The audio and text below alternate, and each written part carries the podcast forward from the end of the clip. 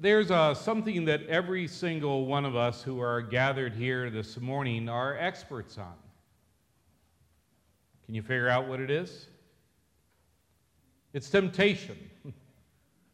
I know we don't think of that, you know, reality in life as something that we would want to claim that somehow we are an expert in, but that's the truth. Every one of us, from the time we were born until today, we continue to battle daily with temptation. And if we are dealing with it daily, if not even momentarily, the reality is we have become, maybe unknowingly, experts. What I find kind of interesting is it's not something we talk about. We talk about sin and we talk about forgiveness. Uh, we talk about, you know, with one another, you know, um, you know, the things that we are proud of or, you know, blessed by. But how many of you actually have a conversation with anybody, even maybe the closest person in your life, and really talk about what tempts you? But temptation is indeed a reality for each and every one of us. The Lord even told Cain in Genesis chapter 4 temptation is always crouching at your door. If that is indeed reality, and it is, then we should take it serious. And we should begin to evaluate what we are doing as we face these temptations in life. Well, this week we began our Lenten journey.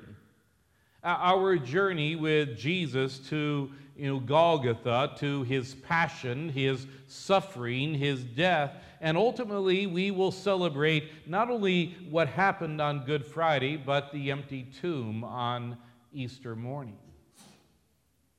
And as we know, Lent calls us to deal with the reality of our sin. My question for you is this Are you willing to be obedient to the Lord and not only ask for forgiveness, but to fight the temptations that lead you to sin? I say this because as I've kind of been pondering this uh, for the last several days in particular. I, have maybe had a little bit of a realization of what is meant by the phrase cheap grace. That, you know, we know the Lord Jesus, we believe in him as our Savior, and we very quickly go running to him to receive from him forgiveness. But in the meantime, we really don't want to see any real change in our lives other than to be assured of God's forgiveness and now let me get back to my life as I live it. And so, that question about are you willing to be obedient to the Lord and not only ask for forgiveness, but ask for his presence and power to fight off those temptations that can lead you to sin? As followers of Christ, we are called to be new creations. The old has gone, the new has come. We are called to a new life. And if that's going to happen, then we have to deal with the temptations that we face. I know they come at us from all different directions, whether a bowl of ice cream that turns into the whole container.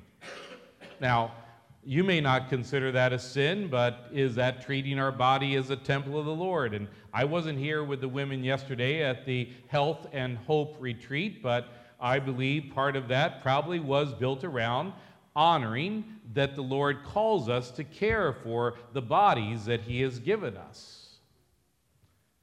But maybe it's more. Maybe it's um, you know, us uh, telling a, a little white lie that, you know, really doesn't matter to being overly drawn to the things in this world that we want. Whatever it is that you are wrestling with, temptation is real. But we often say, well, I just can't fight off temptation. I just can't help myself. This is how I am. And let me say this to you. Then are you telling God that He can't change you? Because, in a sense, that is what we are saying. If we are just content where we are and you know we're using that as our excuse, maybe that's what we're telling God he can't change us, but wrong. By his power, by his presence, we can fight off temptation. Or how about this one? Well, I'm only human. Hmm. Do you realize really what you are saying with that? That you were made in the image of God. And you and I, not only were we made in His image, but my dear friends, we are the pinnacle of His creation. So to say we are human is, in a sense, something we should rejoice in and be proud in. Now, maybe a more accurate way of saying that, if that's going to be your defense, is saying, I'm only sinful human. But we do have free will. and so, with that, I'm just suggesting to us that we do have a choice of whether or not we're going to continue to live in that sin or even fall into that sin or not. There's a danger, my dear friends, in staying in our sin, and I've had some conversations of late about that, and you know it comes up in you know a number of different ways with things that become very you know present and very much a reality, and maybe I should say very much a norm in society, and and we begin to just kind of question well, you know, is it really that bad? Well, there's a danger in sin. Sin separates us from God, sin hurts us and hurts others. Sin can even become so great a divide that we no longer see our need for God and we can reject Him. Temptation is real. James's uh, words in his epistle from chapter 1, I think, give us a, a good picture. But each person is tempted when he is lured and enticed by his own desire. Then desire, when it has conceived, gives birth to sin, and sin, when it is fully grown, brings forth death. I think that's enough to make us aware that there is danger in staying in our sin. And even Jesus told us when teaching us how to pray, and lead us not into temptation. A few years ago in Southern California, in a span of just a few days in one week, there was a biker who was attacked by a mountain lion and killed. A few days later, there was another uh, man who was out uh, jogging and he was attacked and he was mauled. And it was all over the papers, and everyone was reading about these lions that had attacked.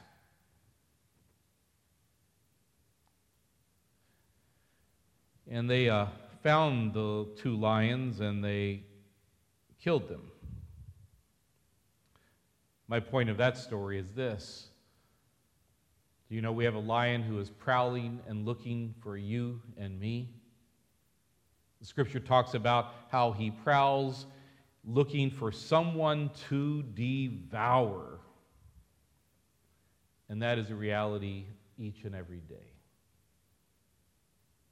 temptation is real.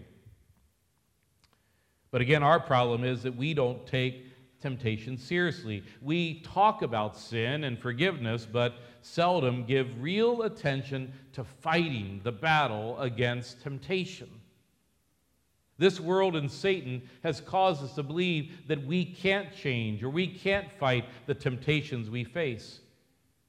You know, that's Satan's tactic. It's been around from the beginning.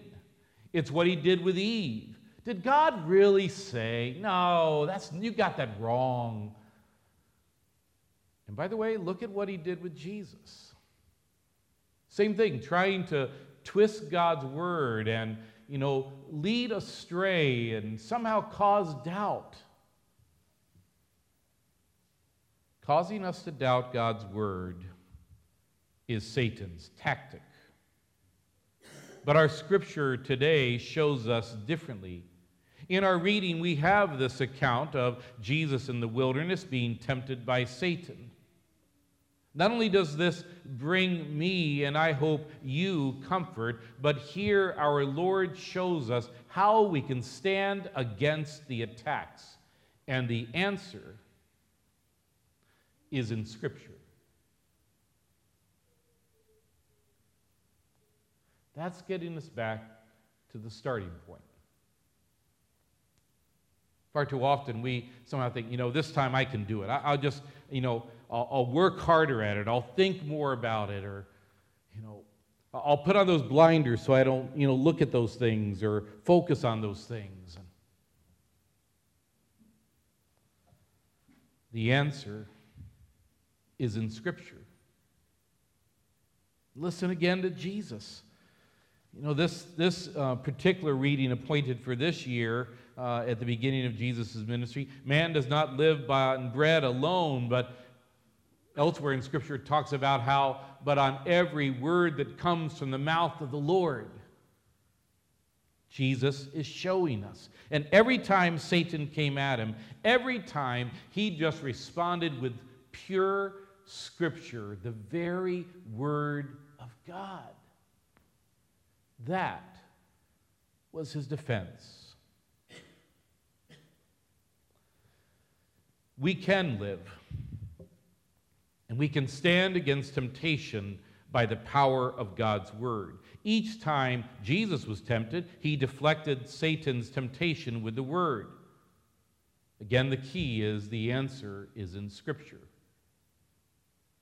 Here's a few of my favorites that I try to remember that is why I endeavor to make the Word a primary place of filling my mind rather than with this world and things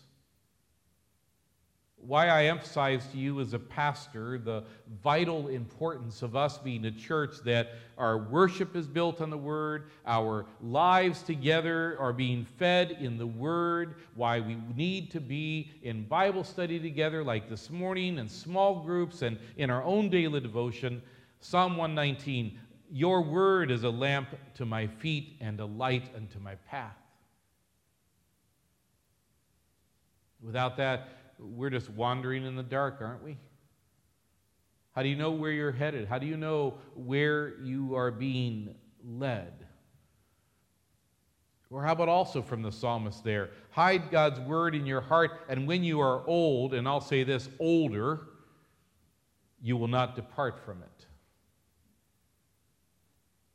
That that word remains that guide and that tool and that means by which we know of what is God's will and what is not.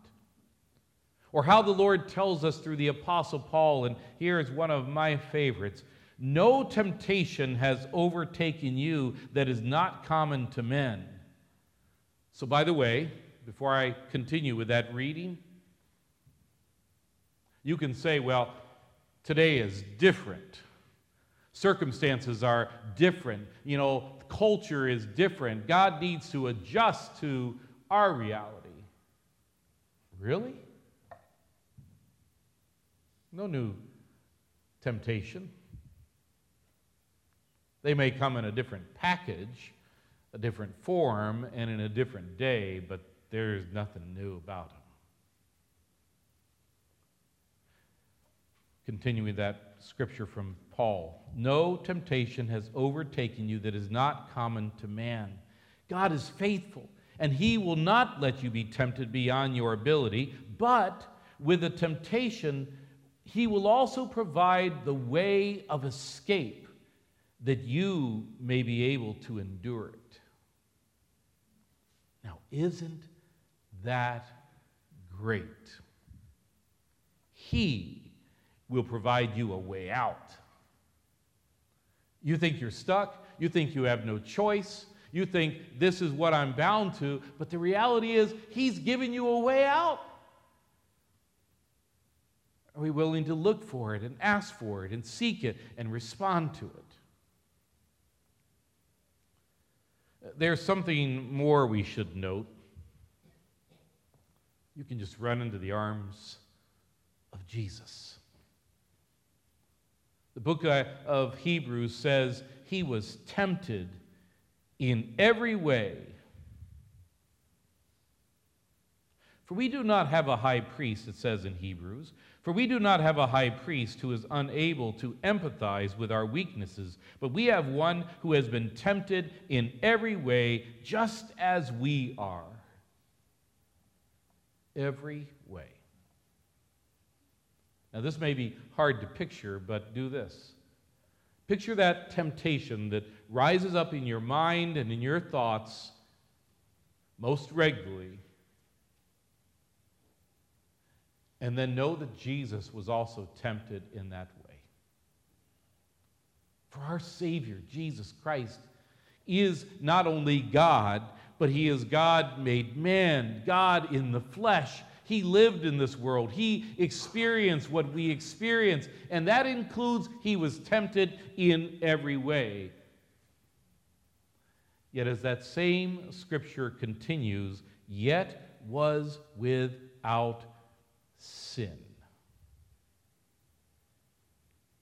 Here's the great thing about knowing that he has been tempted in every way. You think you're alone? You think no one understands what you're battling and that the Lord just doesn't get it? No way. He's been there, he's been tempted, yet without sin. Hebrews 2:18 continues, "For because he himself has suffered when tempted, he is able to help those who are being tempted." My friends, in him we find refuge, comfort, strength.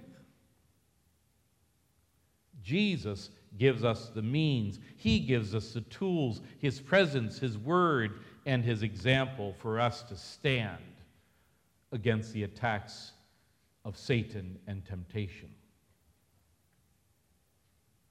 Temptation? We struggle with it. We feel guilty when we fall into it. We make up our minds to, to defeat it, but we can't, or we won't. We fail when we trust in ourselves to overcome. Yet, yet God comes to the rescue. He brings us good and perfect gifts. He brings us the message, the word of truth, the gospel. And that gospel tells us that God gave us the best, perfect gift, the gift of His Son. He knows what temptation is. Not only was he tempted by Satan, as we read in the gospel, he was tempted even more than that. His greatest temptation was to avoid the cross. We read about it in particular in the Garden of Gethsemane when he was tempted, you know, to have that removed from him. And yet he rejected that temptation. He went to the cross for you and me to pay for all the times that we fall into temptation. He is the only one who can defeat temptation for us.